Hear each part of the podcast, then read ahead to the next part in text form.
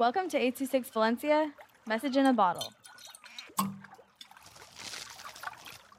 Racism. I'm Kevin with 826 Valencia. I want you to imagine you are fighting somebody, but the police only tackles you and handcuffs you. How would you feel?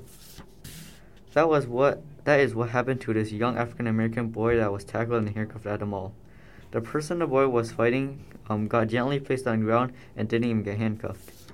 In the video, um, the cops were asking the white boy if he was okay and if he got injured. The other cop was holding the black person down and wouldn't let him get up.